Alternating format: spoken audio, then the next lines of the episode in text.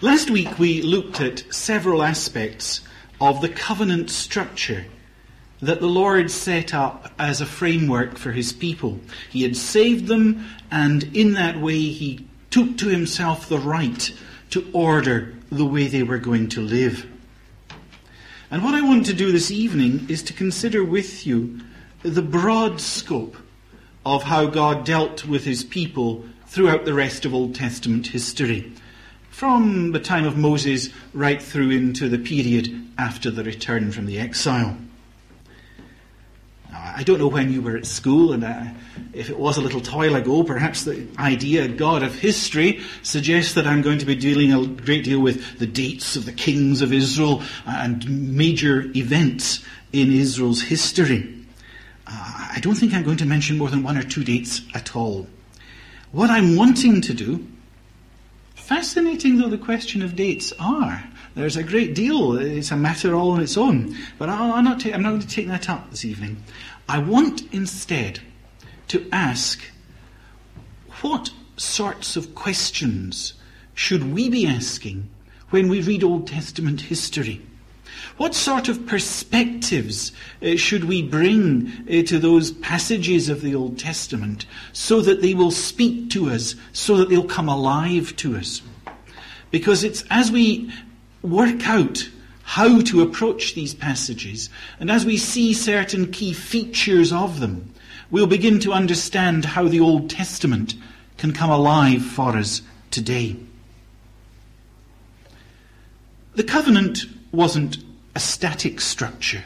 It wasn't something that God gave to his people and said to them, right now you've arrived. You've got my covenant. You've got all these arrangements. That's the end of the matter. Quite to the contrary. God was concerned with how his people were going to live in subsequent generations. God was not only looking at them, he was monitoring their history and he was showing himself active in history by responding to the way they lived. And that's a truth that the church has constantly to be reminded of.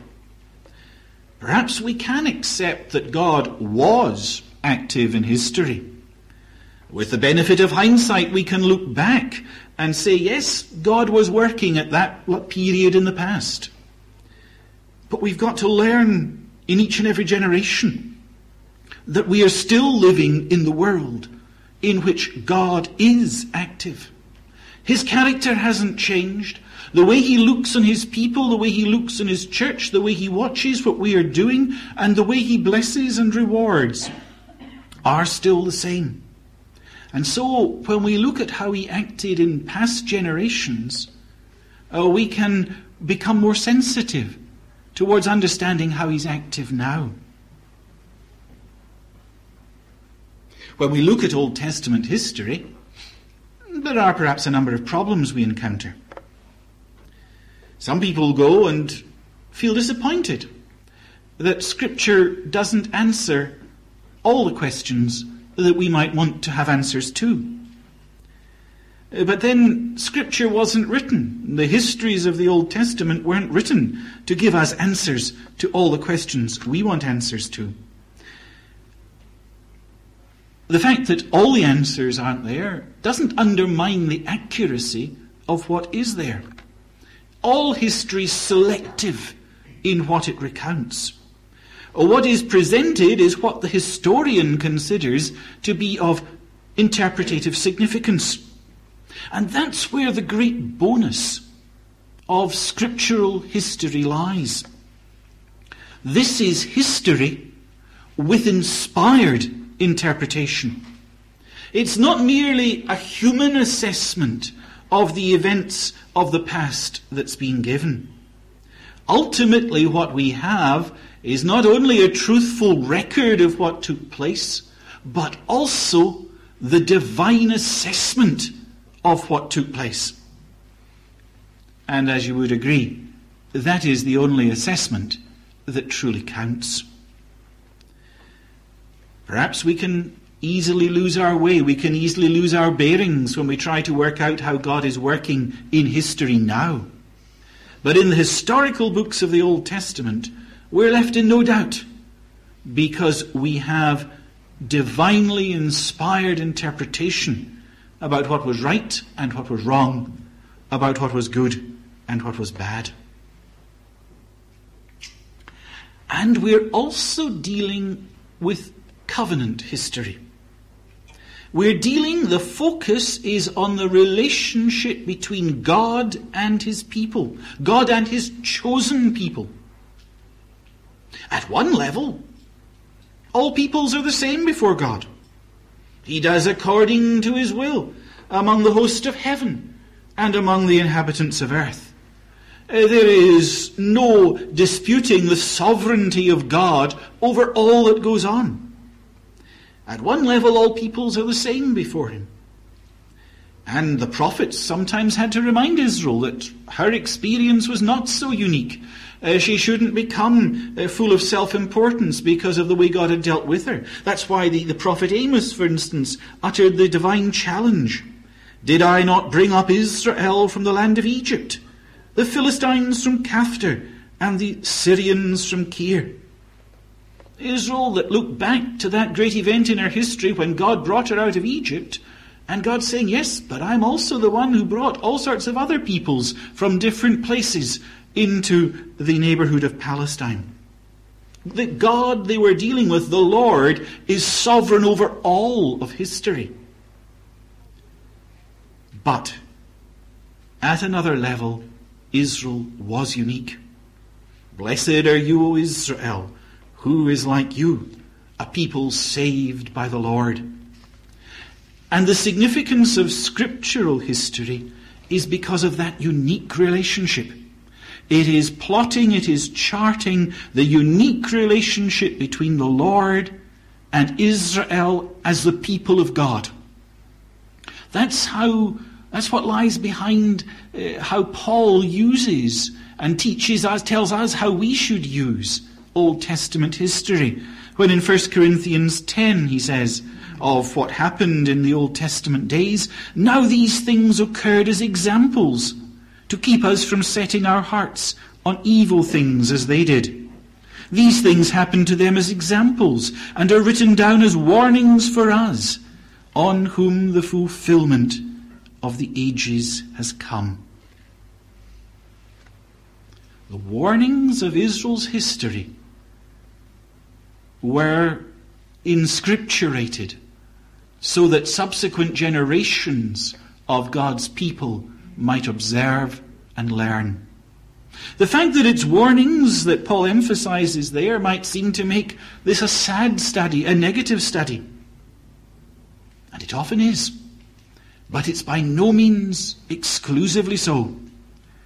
Because it's a study of the covenant relationship and remember that at the essence of that relationship, in terms of the response of the people, there was always the two sides. If they obeyed, they would enjoy the blessings of the covenant.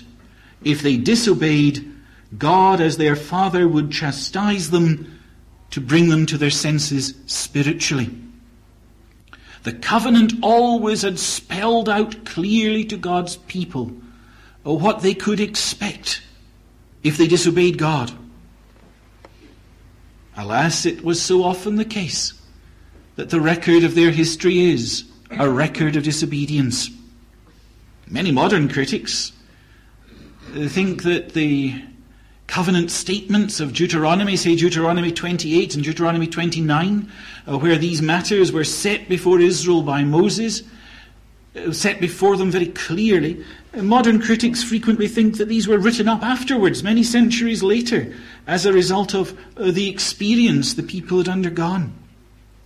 But that is not true. It is not true, as we saw last week, to the whole idea of the covenant that existed in Moses' day. The great kings demanded obedience and said that they would bless those who were obedient and punish those who were disobedient.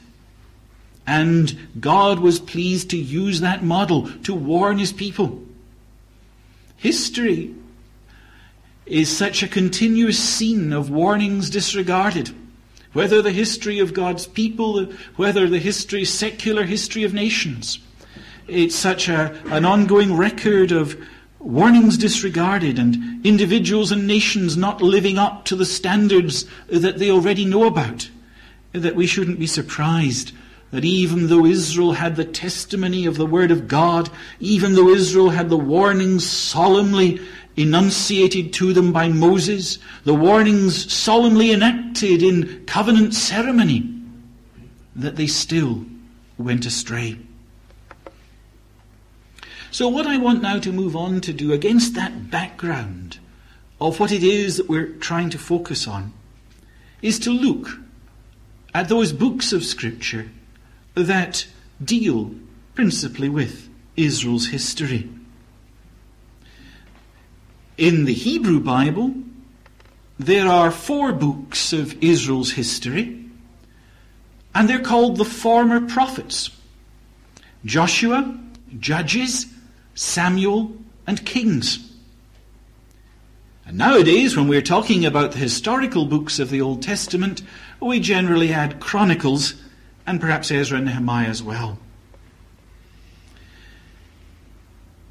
Samuel, Kings, and Chronicles were each of them originally one book.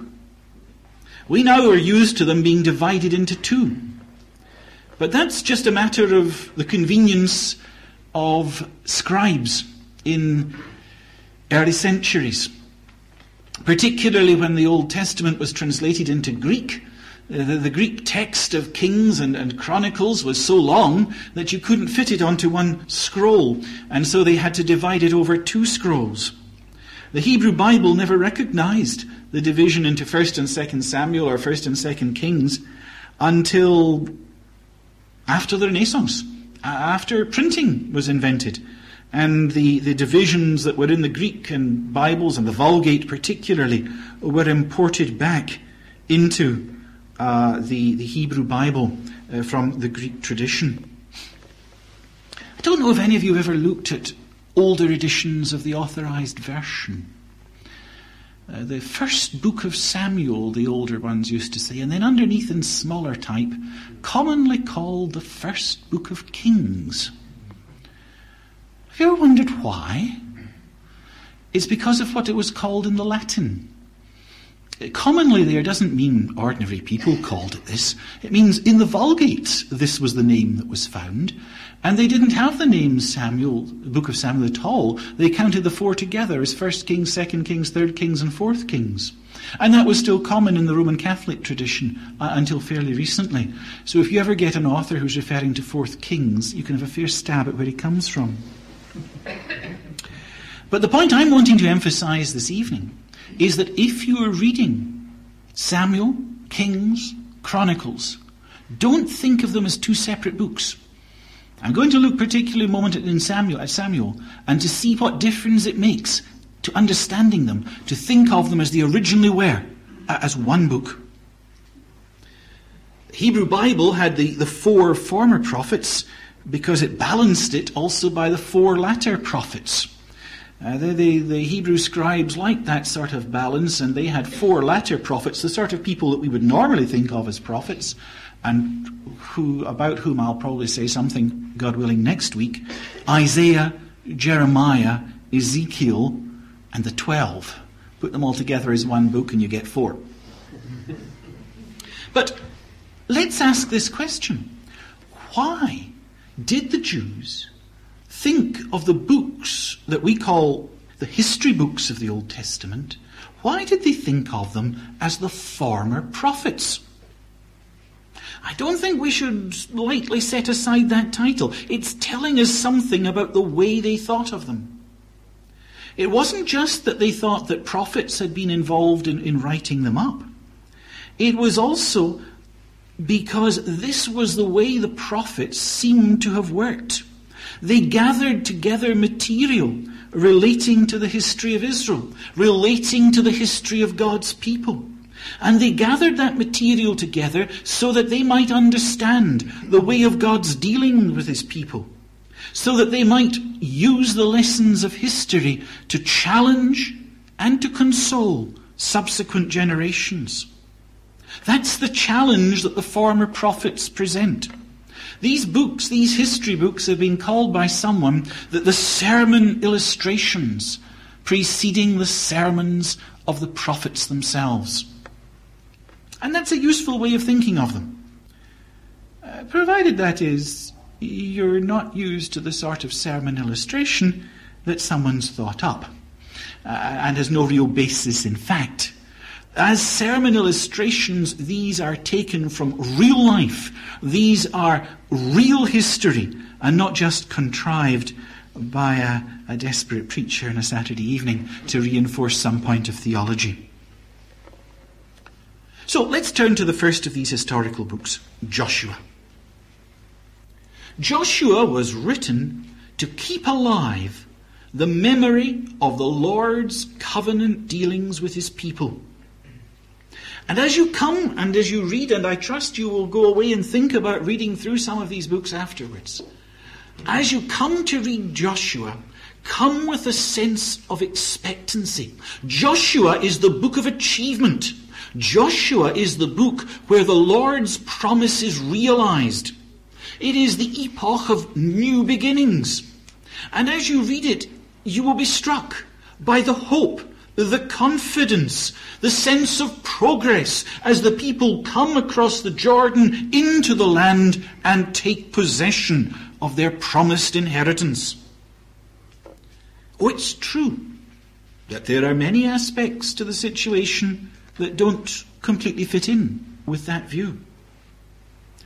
But that is an aspect of the truthfulness of scriptural history. It's acknowledged that much of the land is still unoccupied, that certain enemy cities are not destroyed, although their armies were defeated. It's recorded that certain of the tribes were rather slow to enter in to the territory that was allotted to them. But though these details are true to fact, and though these details show us uh, how Joshua and Judges are telling different sides of the same story, the overall perspective of the book of Joshua is one of joyful optimism and confidence in the Lord. I often think that we can apply to that time the, the words of Wordsworth in a far truer sense uh, than he ever applied them. Bliss was it in that dawn to be alive, uh, but to be young was very heaven. The church coming in to its promised possession. You'll find that several commentators liken the book of Joshua to the book of Acts. And provided you recognize the differences that inevitably occur between the earlier and the later in the unfolding of God's promises, providing you recognize that, it can be a helpful comparison. Because Joshua is concerned with the conquest of the land promised to the fathers. And Acts shows the church moving forward in spiritual conquest of the then known world. And in both books, you'll find from time to time there are summaries of oh, what's been achieved to date.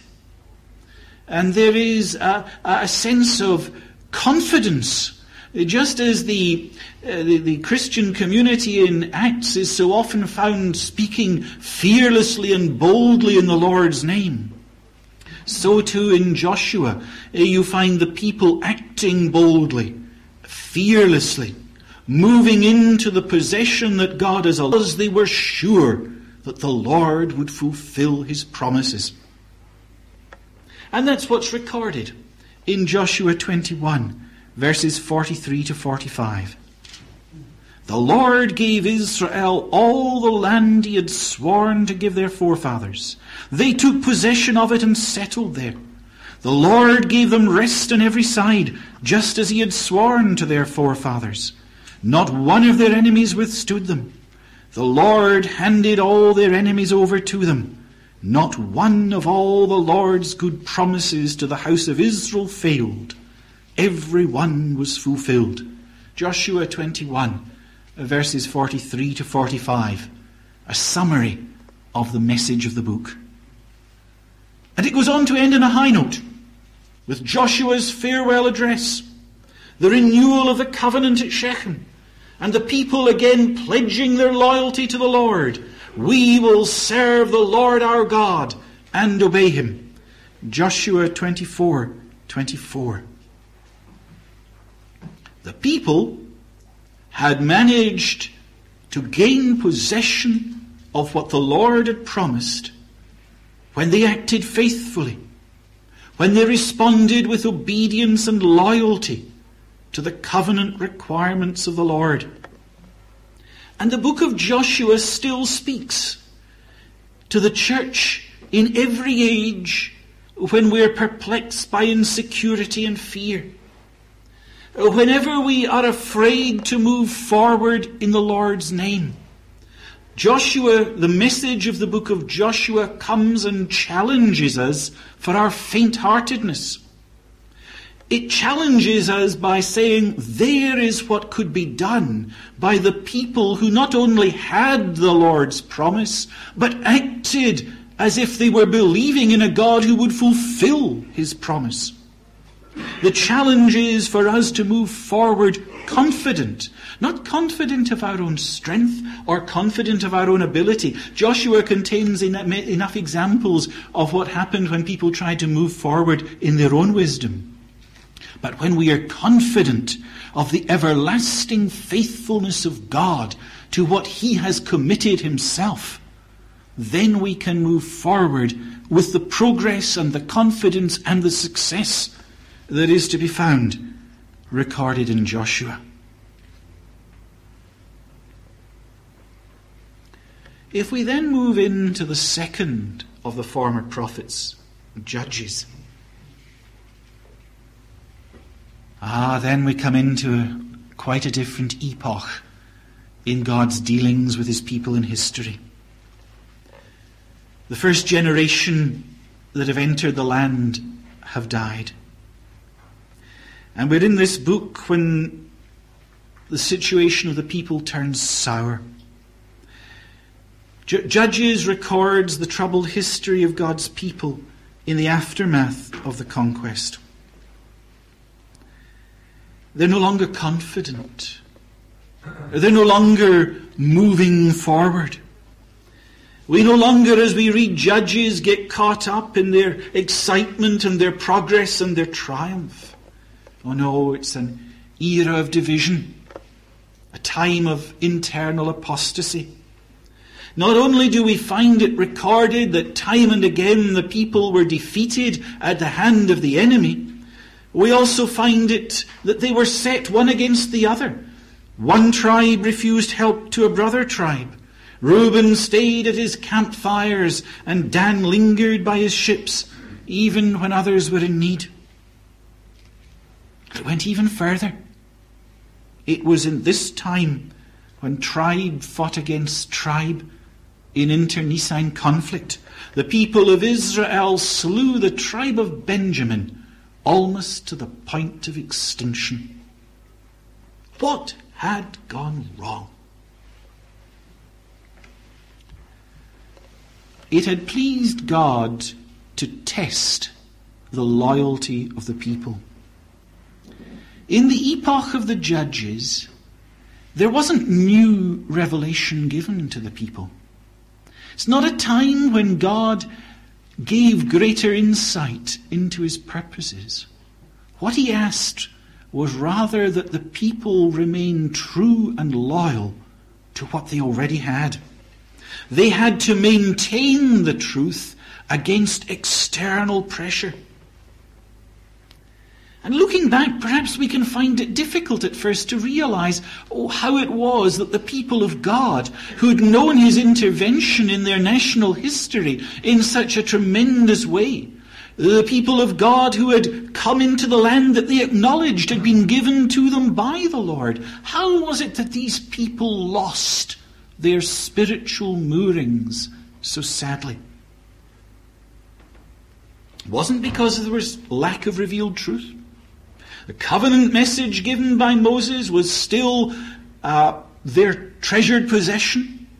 The covenant standards were still in their midst. It wasn't as if they had not the light of God's word. Wasn't as if they didn't have the tabernacle at various sites throughout the land in those days. They were in a position where they should have been able to show their gratitude to God for all that He'd given them. The pressure came from outside. It had a history in that God had told them to exterminate the people of Canaan, and they'd been disobedient in that. And subsequent generations, for many centuries, had to pay the penalty of that disobedience. Because the people, when they came into the land, were shepherds. They had flocks. But they hadn't engaged in settled agriculture. Or they'd been as slaves in Egypt, but the agriculture of Egypt, dependent as it was on the Nile, was nothing like the agriculture that they were going to have to practice in Canaan. There was nothing in Egypt corresponding to the hillside terraces uh, of Palestine for cultivating vines. It was a totally different agriculture. And Israel came there, and naturally enough, they started to copy what was going on amongst the peoples who were already there. And the problem they had to grapple with uh, was that for the Canaanites, agriculture was a matter of religion.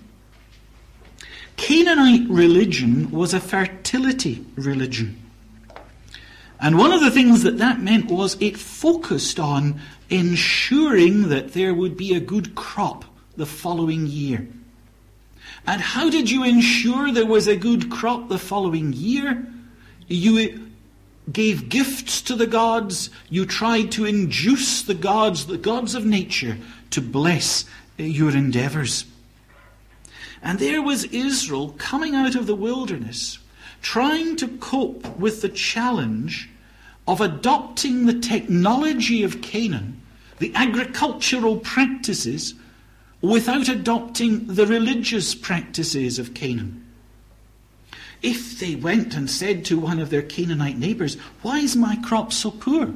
He wouldn't have said to them necessarily, It's because you forgot to dig this field before you planted it. He would have said, It's because you didn't offer the t- sacrifice at the temple of the goddess. Or you didn't go and engage in some of the orgiastic rites at that temple. And if you didn't have a clear idea what worshipping God was all about, if you didn't have a clear idea of what God was requiring of you as an individual, it was very easy for the desire for prosperity, the desire to have a good harvest, to override the need for loyalty to the Lord. Quite apart uh, from the sensual attractiveness of so much of the Baal worship.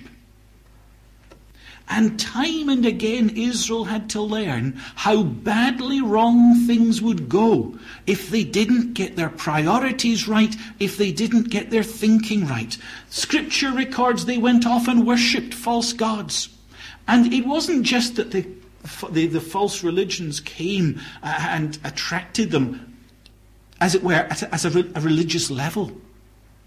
The matter was a, a whole matter of culture a matter of seeing the priority that God had placed before them of depending on Him and seeing Him as the Lord of the harvest. So God's testing of His people in the epoch of the judges was designed to bring them to a deeper understanding of the nature of the bond that existed between them. In Canaanite religion, if you paid the, if you offered the sacrifice, if you engaged in the rites, you almost by sympathetic magic could force God to bless you. It was a totally amoral religion. Nothing about good or evil. It's just, if you do this, you will get the blessing. And God had placed before his people the far harder challenge, the far greater test of walking before Him according to the moral demands of His law. And in that way, He would be pleased to bless them. He was faithful to His covenant even though His people were not. And when they called on Him, as they did time and again throughout the book of Judges, He raised up a judge to save them. Judge isn't a good translation. Um, when we talk about judges, we think of people sitting on benches and in law courts. The, the office of judge was something that wasn't just found in Israel, it was found uh, throughout the Semitic world. Uh, it's a much more uh, figure of a high administrative officer. Uh, it's, it's not just a matter of um, making decisions in law courts, it's making policy decisions regarding the welfare of the land, whether at the military or the economic level. The leader perhaps doesn't quite catch it either. It's very difficult to get it because the, the, the role isn't quite the same in our civilization. But God raised up these men and women. He raised them up so that they would provide a focus and the leadership that the people required to bring them back from the spiritual wilderness into which they'd led themselves. If they humbled themselves before God, He then gave them victory. But it was a case that that time of prosperity was only temporary. Uh, the, the, the role of the judge passed away on his death. And again, the people were left on their own. And again, the people had to see how it was that they were going to live and face that challenge. God indeed preserved his church through that time.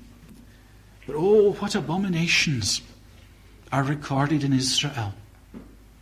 If you looked at Israel, you wouldn't have said, These are the tribes of Yahweh, the Holy One. You couldn't have distinguished their behavior on many an occasion from the behavior of the heathen nations all around. And again, it's towards the end of the book of Judges that you see the theme of that epoch, the same theme that the historian's teaching is about. In Judges 21:25, it's a perceptive remark.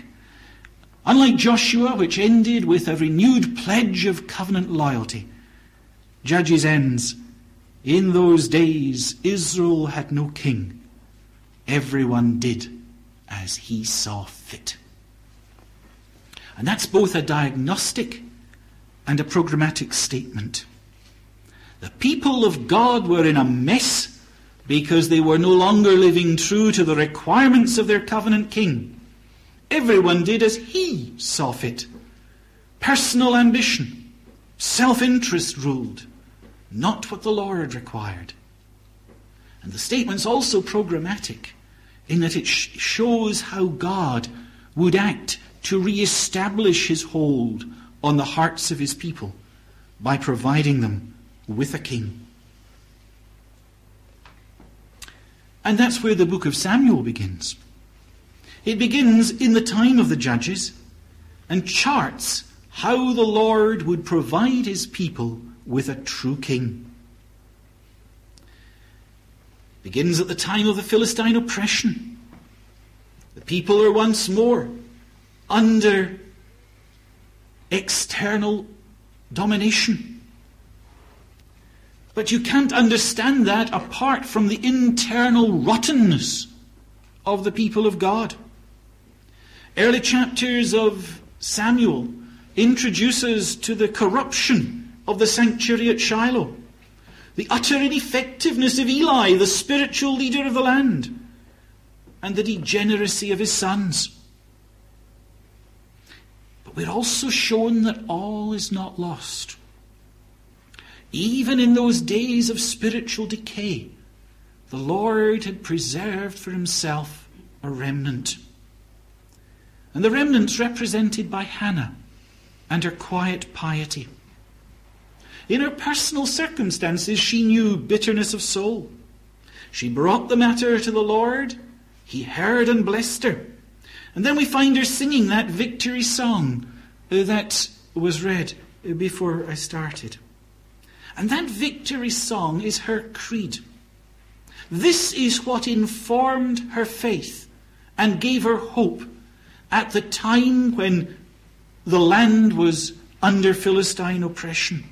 Don't interpret her words so narrowly as if they imply, apply only to her personal circumstances. Oh, no doubt that's what impelled her to sing this song, but it's the song of faith.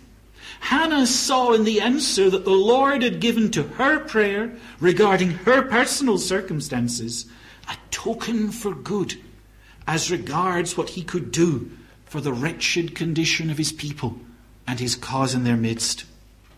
And so, in the midst of her personal joy, full of all the Lord has done for her in giving her a son, she sings confident of the victory that she knows will come from the Lord, who will judge the ends of the earth. It's a victory song in anticipation of what the Lord will do. That is how the remnant encourage themselves in the time uh, when the church's fortunes are at a low ebb. And in Hannah's song, we find the words in verse 2 There is no rock like our God. And these words constitute a key to understanding the message of Samuel. Indeed, they constitute a key to understanding the message of Old Testament history. Can I come at it from a slightly different angle? This is why I emphasized earlier that we ought to look at Samuel as one book and not two. Because there's a, a well known ancient technique known as inclusion. Perhaps it grew out of the narrative techniques of ancient storytellers. I don't know. But it consists of repeating at the end of a work or at the end of a portion of a work certain key words or themes that the storyteller, the author, had used at the beginning. And by repeating the same themes, he was able to mark off the divisions or the conclusion of what's being narrated. It's an ancient technique. It's by no means solely that. I, I can't recall who was it that said, uh, My sermon technique is first I tell them what I'm going to say, then I say it, and then I tell them what I've said. But he was following a roughly similar model. Not quite so subtly, perhaps, but the ancient authors used that. Now, the author of Samuel did too. It's not so much a tale of two cities as a tale of two sanctuaries. The story begins with the corruption of the sanctuary at Shiloh, and it ends on the threshing floor of Araunah, the site of the temple that will be. But it's not just a matter of buildings provision, not just a matter of purified worship. It's a total turnaround in the ethos of the people. And how does the book end? Then the Lord answered prayer on behalf of the land, and the plague on Israel was stopped. We've been brought to the verge of a new era of the Lord's favour the provisions being made for the temple and its worship, the pinnacle of restored fellowship. How far we've travelled from the debased worship of Shiloh, where the outward forms of worship existed, but in isolation from heart loyalty and loving obedience. By the end of the book of Samuel, the plague has been stopped by divine intervention. And before long, God will come in his glory presence in the Shekinah cloud to honor the temple and be with his people. So there is an inclusion. I began, he says, with the theme of Shiloh and the debased sanctuary there. I end with the theme of the temple that will be. But there's another level. And if you're reading Samuel in a modern translation, you'll be alerted to this because there is poetry in the prayer of Hannah in 1 Samuel 12. And then there's the poetry of the concluding songs of praise in 2 Samuel 22 and 2 Samuel 23, the first verses of the chapter. It's as if the author of Samuel, whoever he was, was saying, I began with a song, and now I'm coming to the end. I'll finish with a song. But it's more than that. Because when we listen to the words of the song, we find the same themes occurring. There was Hannah who sustained herself and saw the way forward for the people of God in terms of God the rock. And there's David, who, when the Lord has delivered him from the hand of all his enemies and from the hand of Saul, how do we find him singing? The same theme. 2 Samuel 22 2. The Lord is my rock. The next verse, My God is my rock. Verse 32, Who is the rock except our God? Verse 47, The Lord lives. Praise be to my rock. Exalted be God, the rock, my Saviour. It's there in the beginning, the middle, and the end of his song of triumph. And it's there again in the last words. In his last words in 2 Samuel 23, verse 3, where he mentions again the rock of Israel. It is to the Lord as the rock to whom the remnant looked for the transformation of the low condition of the church. And it was the Lord, the rock, who provided that deliverance.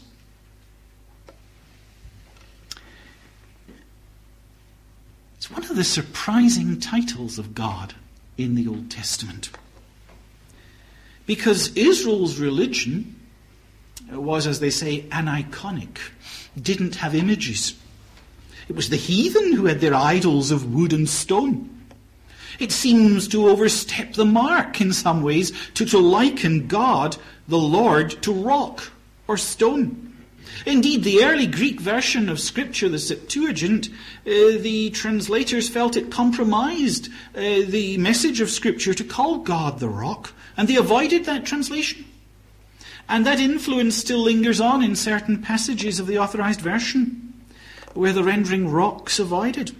Last verse of Psalm 19 in the Authorized Version Let the words of my mouth and the meditation of my heart be acceptable in thy sight, O Lord, my strength and my Redeemer. He is literally my rock and my Redeemer. And of course, it's best known in Isaiah chapter 26 and verse 4 Trust ye in the Lord forever, for in the Lord Jehovah is everlasting strength. Literally, for the Lord, the Lord, is the rock of ages. What was being said? Well, the rock is that which is unaffected by the elements all around it. It stands and withstands all that comes against it. God, the rock, at one level is a picture of God unchanging. But especially it's a picture of God unchanging and reliable in his commitments to his people. In times of perplexity and bewilderment, we've to set over against our failures, our inability to recover lost ground, the reality of the divine commitment. In the New Testament, it's found in the words of Christ On this rock I will build my church, and the gates of hell will not overcome it. God, as the rock, is presenting us with the truth that God's purposes in history will not be frustrated, either by the ferocity of those who set themselves up against him, or by the weakness of his own. He has committed himself and from that commitment, God the rock will not depart. His pledged word is immovable. And if his people will but found their lives on that, they too will be impregnable. There's one other inclusion in the book of Samuel I'd just like to mention briefly before I move on. Hannah ended her prayer by saying, He will give strength to his king and exalt the horn of his anointed, his Messiah. And that note's taken up too, eh, again at the end of the book in 2 Samuel 22. Verse 51 He shows unfailing kindness to his anointed, to David and to his descendants forever. And in the next chapter, chapter 23, David describes himself as the man anointed by the God of Jacob. Hannah according to the light given to her, was looking to a kingly figure that God would have as his ruler on earth over the affairs of history. And much was accomplished by David. Great and real benefits were extended to God's people. But these were just indicators of what was yet to come. The Old Testament program looks through and beyond David to the final king. And in him, the Lord's program of recovery will be completed. David was a signal of what would eventually come to pass. But the one who is completely faithful, the one in whom there is no blemish, is the one who will be totally used by God to establish his rule over history. There's a lot more I'd like to say, but we have to move on. Looking briefly at the book of Kings now, and again it's one book. We find the record of Solomon's reign, find the record of the division of the kingdoms, find the downfall first of the northern kingdom and then of the southern kingdom, Judah. I'm not going to try tracing out the events in detail, although there's a great many lessons to be learned from them. But notice how throughout the book there is an assessment of the standing of each king. Either you're told something like, this man followed in the footsteps of David his father, or this man failed. His heart was not fully devoted to the Lord his God as the heart of David his father had been. And if it was the northern kingdom of Israel, we find time and again the sorry story. He did evil in the eyes of the Lord, walking in the ways of Jeroboam and in his sin, who had caused, which he had caused Israel to commit. Interpreted history means that we can now go back and look at these kings, uh, look at their commitment, look at their lifestyle, look at what we're told, and be able to do what, in a real sense, we cannot do with men of our own generation. We can come to God's verdict on their lives and on their character and on what they did. It is inspired history, and we are able to interpret it with confidence. Now, the book of Kings was probably written by a prophet. We certainly know from Chronicles that Isaiah the prophet was responsible for composing a history of King Uzziah's reign. We find that in 2 Chronicles 26 22. And it doesn't seem at all implausible that other prophets uh, were used under divine inspiration uh, to compose the book of Kings. They, they drew on records that were already available. The book of the words of Solomon, the book of Chronicles of the kings of Judah, the book of the Chronicles of the kings of Israel. We can think of them as working in the way in which Luke worked uh, when he drew up the history of his gospel in the book of Acts, under the Holy Spirit's guidance, Uh, being involved in sifting what was recorded and presenting it. But he was pre- the, the author of Kings was presenting it for a reason. He wasn't just recording facts, he was a prophet. He was seeking to impress God's message, in the first instance, on his own generation. And we know from where the book of Kings stops, in the middle of the exile, that that generation was the generation of the exile.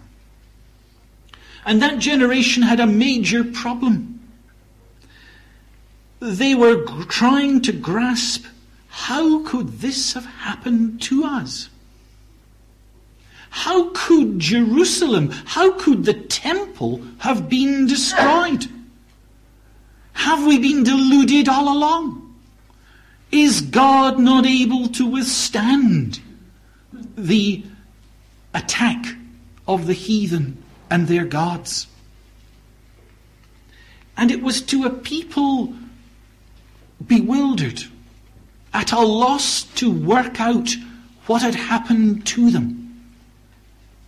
To that people, the author of Kings went back through their history, went back through the history of the reigns in the north and in the south. And he was explaining to them that what had happened was not God failing in his covenant commitment. It was God being true to his covenant commitment. The curse of the broken covenant, after long divine forbearance, had come upon them. And that's very clearly brought out in 2 Kings 21. Can I just read verses 9 to 15 there? Uh, the author has just detailed the abominations of the long dark reign of Manasseh. And we find the message Manasseh led them, the people, astray, so that they did more evil than the nations the Lord had destroyed before the Israelites. The Lord said through his servants the prophets, Manasseh, king of Judah, has committed these detestable sins. He has done more evil than the Amorites who preceded him, and has led Judah into sin with his idols. Therefore, this is what the Lord, the God of Israel, says I am going to bring such disaster on Jerusalem and Judah that the ears of everyone who hears of it will tingle. I will stretch out over Jerusalem the measuring line used against Samaria, the northern kingdom, and the plumb line used against the house of Ahab, the northern kings. I will wipe out Jerusalem as one wipes out a dish, wiping it and turning it upside down. I will forsake the remnant of my inheritance and hand them over to their enemies. They will be looted and plundered by all their foes, because they have done evil in my eyes and have provoked me to anger from the day their forefathers came out of Egypt until this day. It's the theme of the covenant. Covenant blessing or covenant curse, contingent upon obedience or disobedience. It had been set out by Moses way back in Deuteronomy. Kings is not a record of divine abandonment of his people. It is the record of the Lord being true to his covenant commitment. Despite his forbearance, despite the repeated warnings he sent through his servants the prophets, the people continued in their rebellion. And to be true to what he had warned, God had to come and punish. The punishment came on them as the cumulative weight of guilt and sin from the Exodus onwards eventually provoked a divine response. Kings, as we read it, is the record of the nation that went away from God not once, not twice, but repeatedly. That went away from God despite the light of the Word of God in their midst. God had eventually to be true to his warning and wipe them as one wipes a dish, turning it over.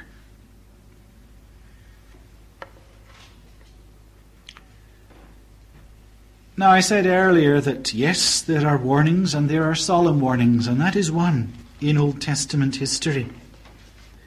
But there's another side as well. Old Testament history doesn't just record for us the sin of the Lord's people. It's also used to point the way forward. And with this we come to the last book that I'm able to deal with this evening, Chronicles. Chronicles is the last book in the Hebrew Old Testament. It wasn't counted as one of the prophets, so it, uh, one of the former prophets, we don't know who its author was. Jewish tradition suggests Ezra. It certainly comes from Ezra's day. It's written well over a century after Kings. And by this time, we're well into the post exilic period. The Jews who had been in exile under the Babylonians had been permitted to return to the land when the Persians uh, swept into power in Babylon. Not all the Jews who had been deported opted to come back to Jerusalem. In many respects, it was a rather poor response. And those who did come back were probably among the more pious in the community. They came back full of the promises of a grand future for God's people that they knew about from prophets like Isaiah and Jeremiah and Ezekiel. They came back expecting the Lord to do great things for them. And yet it turned out, to use a well known phrase from Zechariah's prophecy, a day of small things. Took 20 years to get the temple rebuilt. And it was a sorry counterpart to the glory of Solomon's temple. For over 200 years, Judah remained a small part of a province in the vast Persian Empire, having to face the jealousy and the rivalries of neighboring provinces. There were probably times in our history when the emperor uh, wasn't as well disposed towards the Jews as Cyrus had been. Chronicles was history written for a despondent people. A people who were unsure of what the promises of God meant for them. They were asking themselves, do we still have a role to play in God's purpose? Has the God of history sidelined us? Are we written off as yesterday's men? Is it the case that one of these days our enemies are going to get the upper hand and totally overwhelm us? What are we to do? We feel small, we feel despised, we feel ineffective. What are we to do? Those questions are still around, aren't they? How is it that the Word of God can be so full of promises, and yet the reality that faces us in the church is such a sorry state? Is conservative and reformed theology to be written off? as our critics would have it, because they say we're caught in a time warp, or we're still living in the past. Thought has moved on, people are more enlightened, and what we say and what we present are just relics of ancient history. To help the people of his own day deal with just that sort of question, someone, we don't know who, really, we often just refer to him as the chronicler, was led by God's Spirit to write a history. To write a history of his people up to his own time. He wrote a comprehensive history. It starts way back with Adam. What was he saying? He was saying to the people of his own day, he was saying to the people of God, perplexed about where they were and where they were going, if you want to know what God's purposes are for you, you'd better begin by understanding just who you are. God's people can trace their lineage right back to Adam. You're not small. You're not insignificant. You're not a set of nobodies. Here is the grand history of what has gone before. You are members of that family whom God has chosen for himself. You are members of that family whose history is the history of the world, beginning right back there with Adam. And your destiny determines the destiny of this world. What is more, the chronicler's saying, if you look at the past, you'll see some very clear answers to all those questions you're asking. How are, you to, how are we to go on living before God? How is it that God can have a purpose for us? How can we get the role that God wants us to play right? It's not a complete account of the history of the world that the chronicler presents. It's a very selective account. Not fabricated. Selective and fabricated are two quite different things. Some people allege it's invented. But the chronicler didn't have to invent anything. He didn't have to distort anything to establish his case. But he had a case he wanted to make, and he made it clearly by selecting those episodes in their history that made the very points he wanted to emphasize. How can the people of God expect great things from God? And Chronicles, and especially the part of it we know as Second Chronicles, is about revival. It's a very much underrated part of Scripture. Probably because if you're reading through, you have to get through all those genealogies before you get into the book. And partly because we perhaps also feel that we've read it all before in the book of Kings. And that seems to have been the, the, the view of the early Greek translators. They called Chronicles paralipomenon, the bits that were left out. gets you off on the wrong idea. Jerome, the translator of the revised version of the Latin Bible, the Vulgate, took a different view. He said, he wrote, the book of Chronicles is of such importance that without it, anyone who claims to have knowledge of the Scriptures makes himself a fool. That's quite an assertion. But there's much that can be said to substantiate it. I want to leave you with just one instance of this. If you look at 2 Chronicles 6, you have the dedication of the temple. You have that grand prayer that Solomon uttered on that occasion.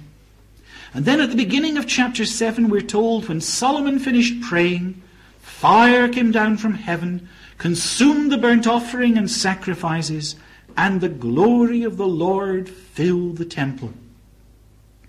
Now there's a time when God's blessing was known among his people. There could be no greater sign of that in the Old Testament dispensation than that the Shekinah cloud, the cloud of divine glory, indwell the temple. And fire descended from heaven to consume the sacrifices.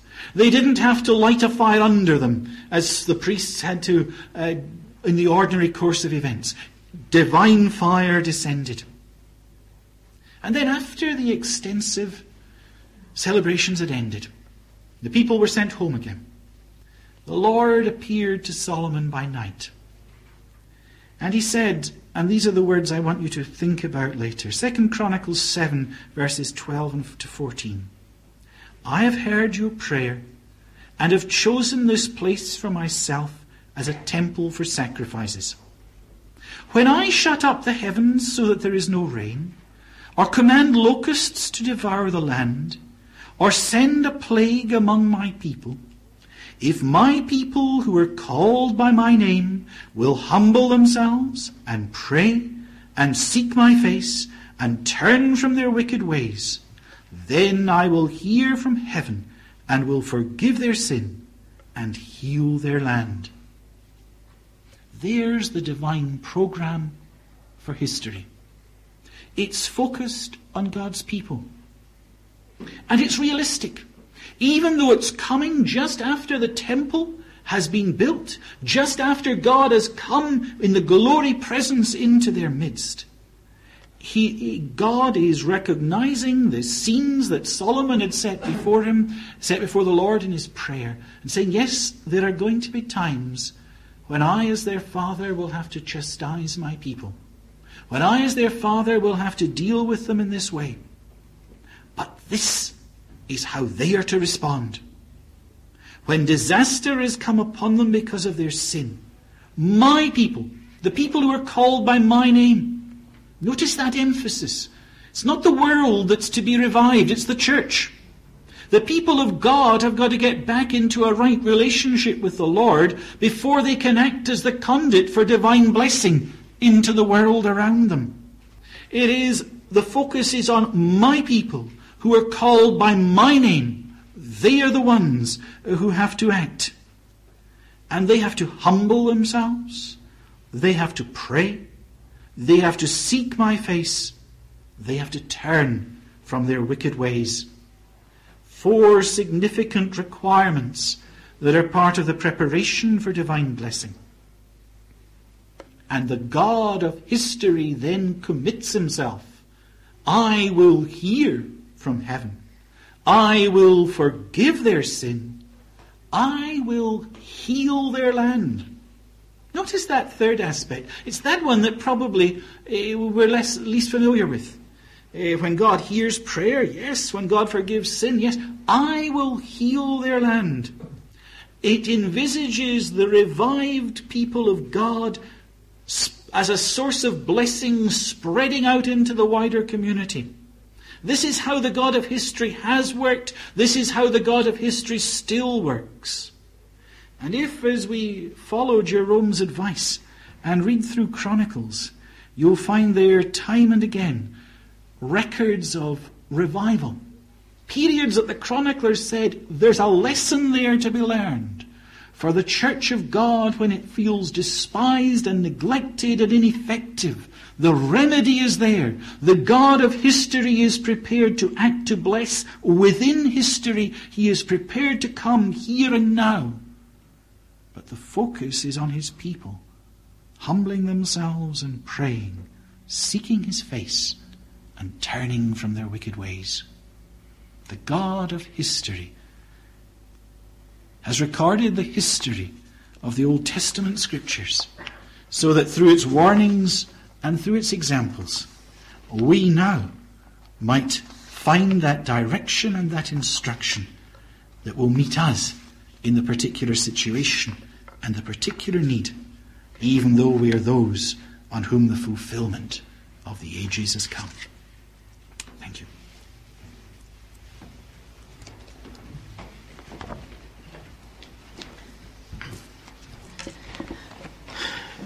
Thank you very much again, once again, Professor Mackay. Now, there is a period of time when uh, we can do what we've been doing for the last two weeks of, sharing comments or, or, asking questions for clarification. Uh, who would be first to do that? Yes, sir. Um, I, would like to pick up on uh, a couple of things that you said, Professor. Um, firstly, about uh, the, the lesson for the church. How is the Word of God so full of promise, but the church is in such a sorry state today? Um, the, the, the second aspect is perhaps a slight jest. 2 Chronicles 7.14. Um, the uh, number 7 there, uh, very much pointed out. That's just a tease. But um, it is a very significant passage, as you, as you said. And um, I really believe that um, the church today needs to repent of its attitude towards the Jewish people. The Bible does say that God will bless those who bless Israel and curse those who curse it. And there has been a lot of anti Semitism, a lot of persecution of the Jewish people by the church. Um, do, do you feel that that is justified? Taking your, your first point, first of all, I, I find that it is one of the most perplexing features of the state of the church today that we live in the New Testament age, that we have tremendous promises from God, and so often, if you look around, certainly in our country, not true in other there are other places. Uh, as my students from South Korea keep reminding me, there are other places where the evangelical, even the Presbyterian church, is growing. But looking round Britain, uh, we are ineffective.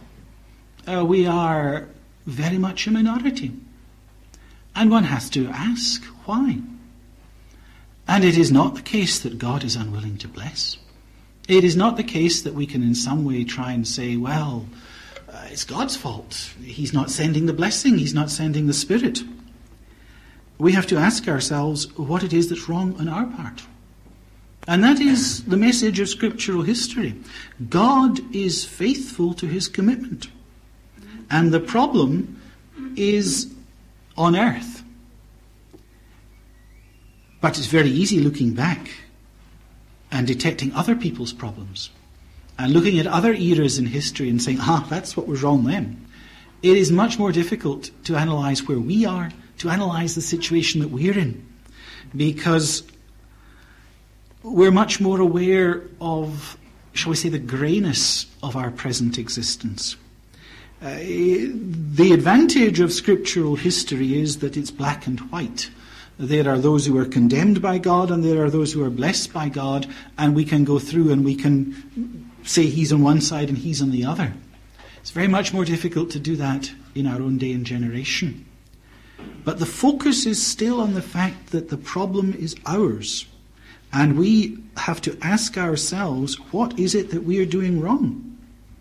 And I must say that I have come to the conclusion that more than anything else, it's because we lack a true faith, a true confidence that God will live up to his promises if we will but just speak out. It's a, a, a crisis of nerve. We, we, we, are in a very real way, and I'm not say, I'm saying we, I'm not saying you, I'm saying we. we there is a, a hesitancy. We're aware of the the fact that the media are on the other side, we're aware that there are many clever people on the other side who present all sorts of intellectual arguments to try and undermine what we're saying. We're very, very aware of the strength of those who would oppose our position. And we seem to have a very poor estimate of the divine provision that's been made to help us. We're not prepared to venture forward. You may, that, that's where I would put it. Now, your other one. As you well know, there are differences of opinion regarding the destiny of the Jewish people. That's about all I can say, I'm sure you'll all agree with me on. Um, I personally think that the Jewish people are unique in that of all the nations on earth, there are still aspects, and I'm not specifying which, of Scripture that relate specifically to them and a time of future blessing for them. Other, there, is, there is no other nation has got uh, a guaranteed time of divine favour at some point in the future. Uh, from other nations, uh, the word may be taken away. Uh, there are many salutary examples of that in the New Testament church. If you go looking for the, the churches that are mentioned in the book of Revelation and see what's left now, or if you go to the Church of North Africa that gave life to Tertullian and Augustine and great men of the past, and how it totally succumbed before the inrush of Islam.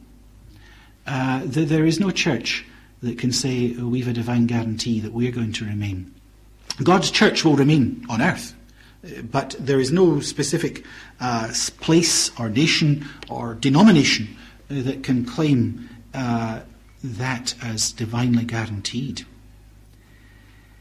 There have been times when the church has looked upon the Jews in an unfortunate light, but I think that time has passed. I think that's a matter of history rather than of present attitude, at least as far as I'm aware. Uh, the, the, the Jewish people are not, however, special, and I must emphasize this, in the sense that they are going to get any blessing apart from Jesus Christ.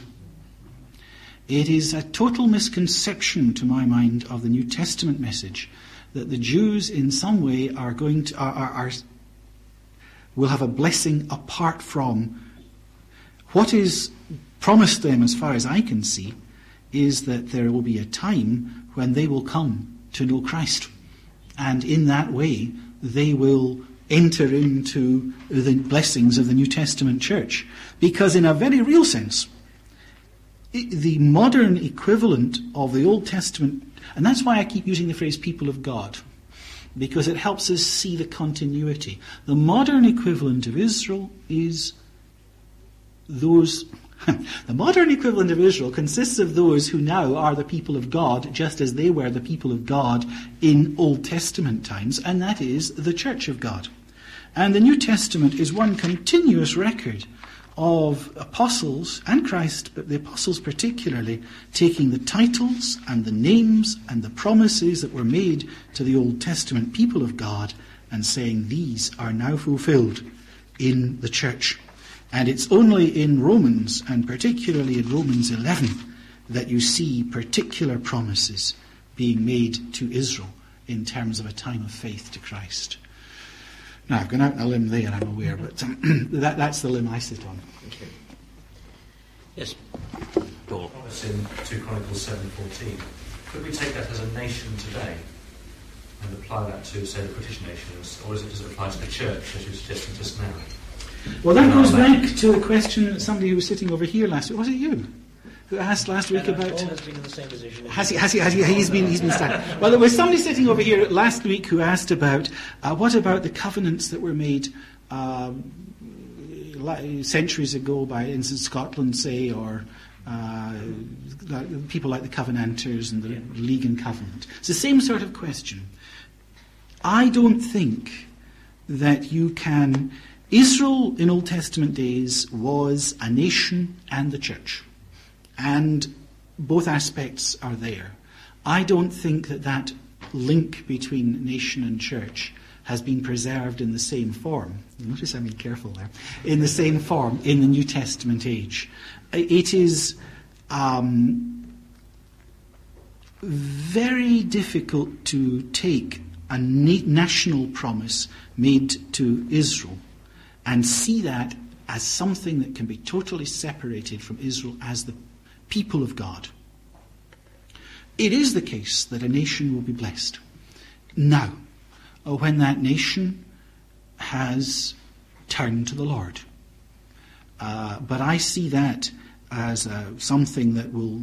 It doesn't come to them as a nation, it comes to them through their commitment to the Lord and works itself out in every aspect of their living, whether it's their church life or their national life. If a nation uh, has turned to the Lord, then yes, uh, th- th- there will be an undoubted change for the good, both in society and in politics and in economics and in everything else.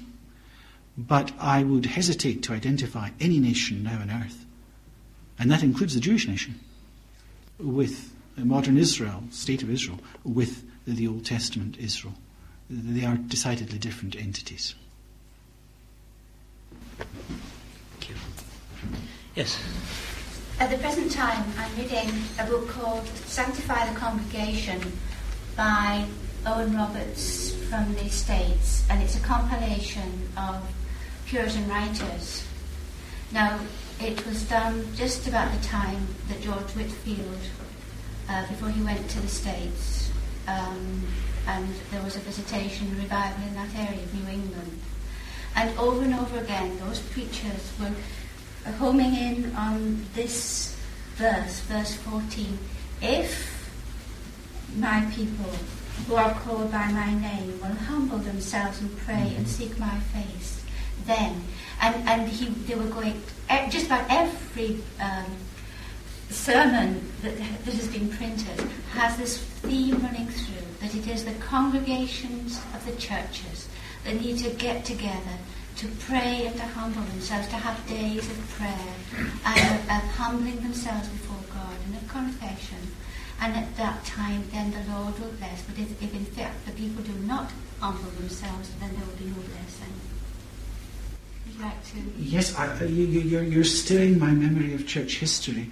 I seem to remember there was something called a concert of prayer at that point, was there not?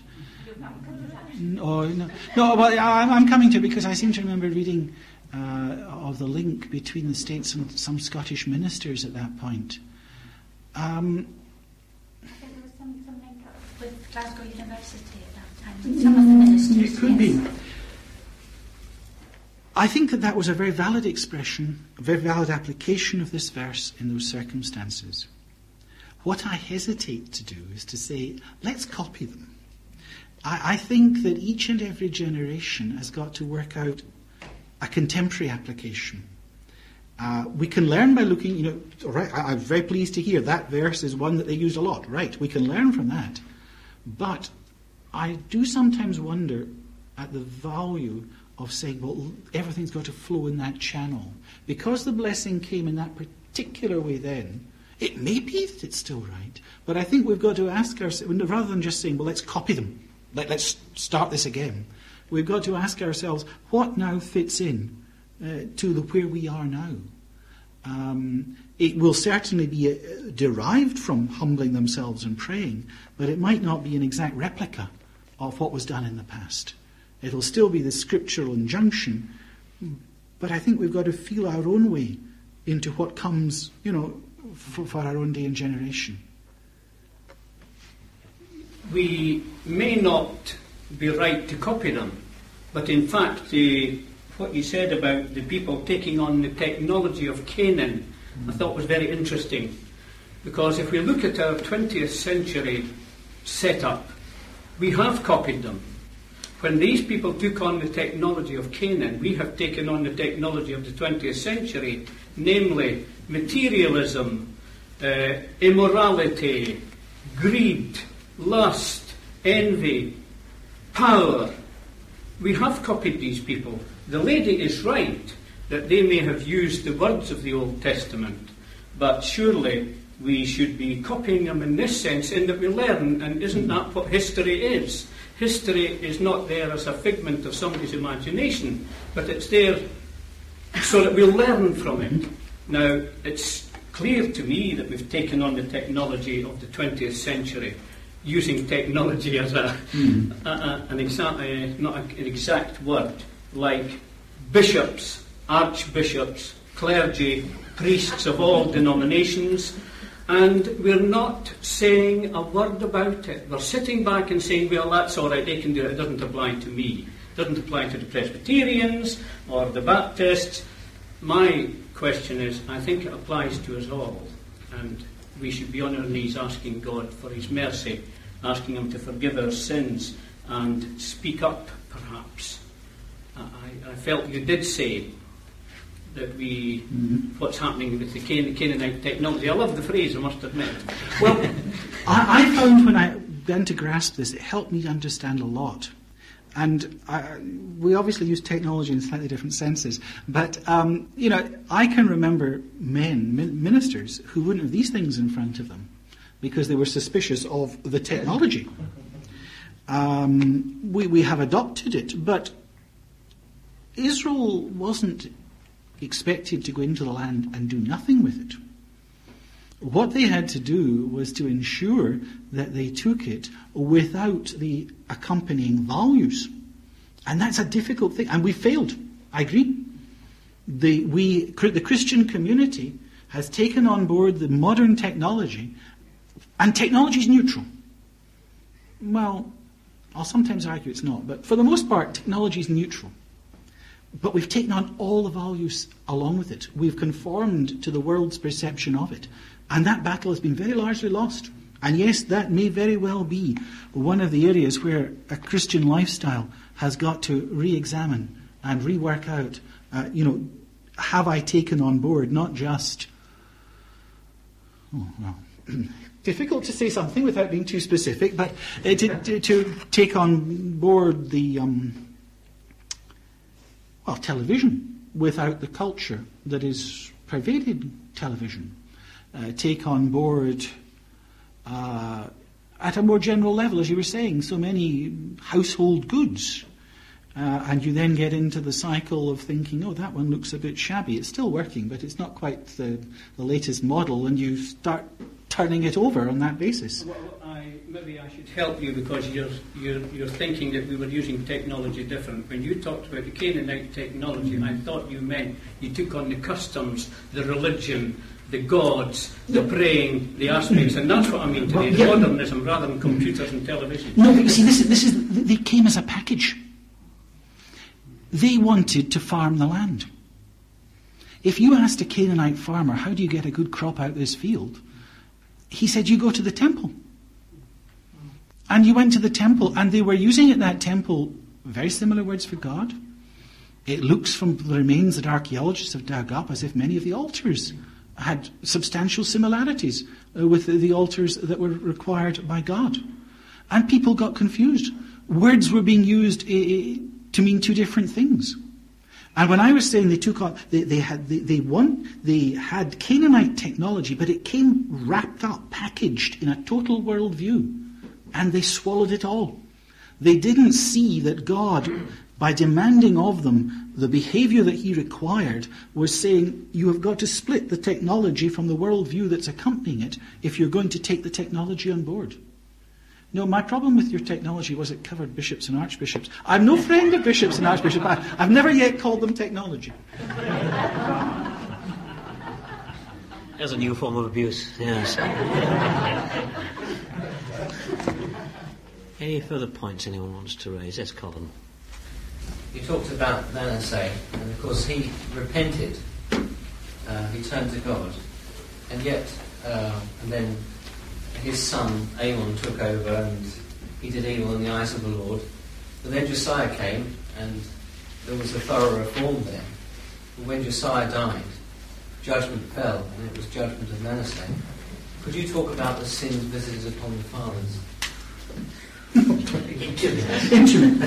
I, can I point you to one significant feature? I don't know if I'll catch the verses I'm speaking. One significant feature of Josiah's Reformation, and that is that it was, as somebody called it, a dry eyed Reformation. There are, I think, four major periods of revival in Second Chronicles. And in the other three periods, when the people confess their sin, there is a, yeah, I've got the verse now. Um, there is a, a very real sense that they were truly penitent. When it comes to Josiah's reformation, if you look at Second Chronicles chapter 34 and verse 32, and the king is renewing the covenant.